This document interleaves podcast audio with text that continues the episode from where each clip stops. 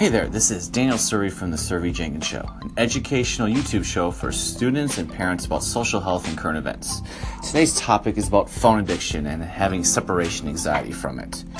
Did you know that nomophobia is a phobia of being out of mobile phone contact? The average person looks at his or her phone about 46 times every day.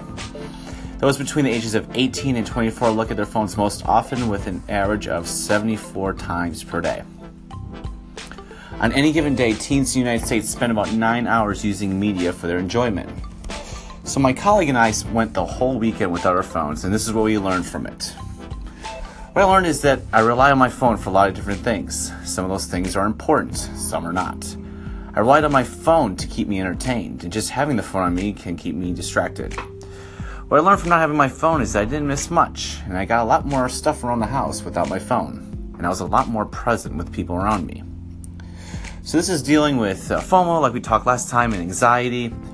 From Phil, uh, Philippians 4 6, it states, Do not be anxious about anything, but in everything by prayer and supplication with thanksgiving, let your requests be known, be known to God.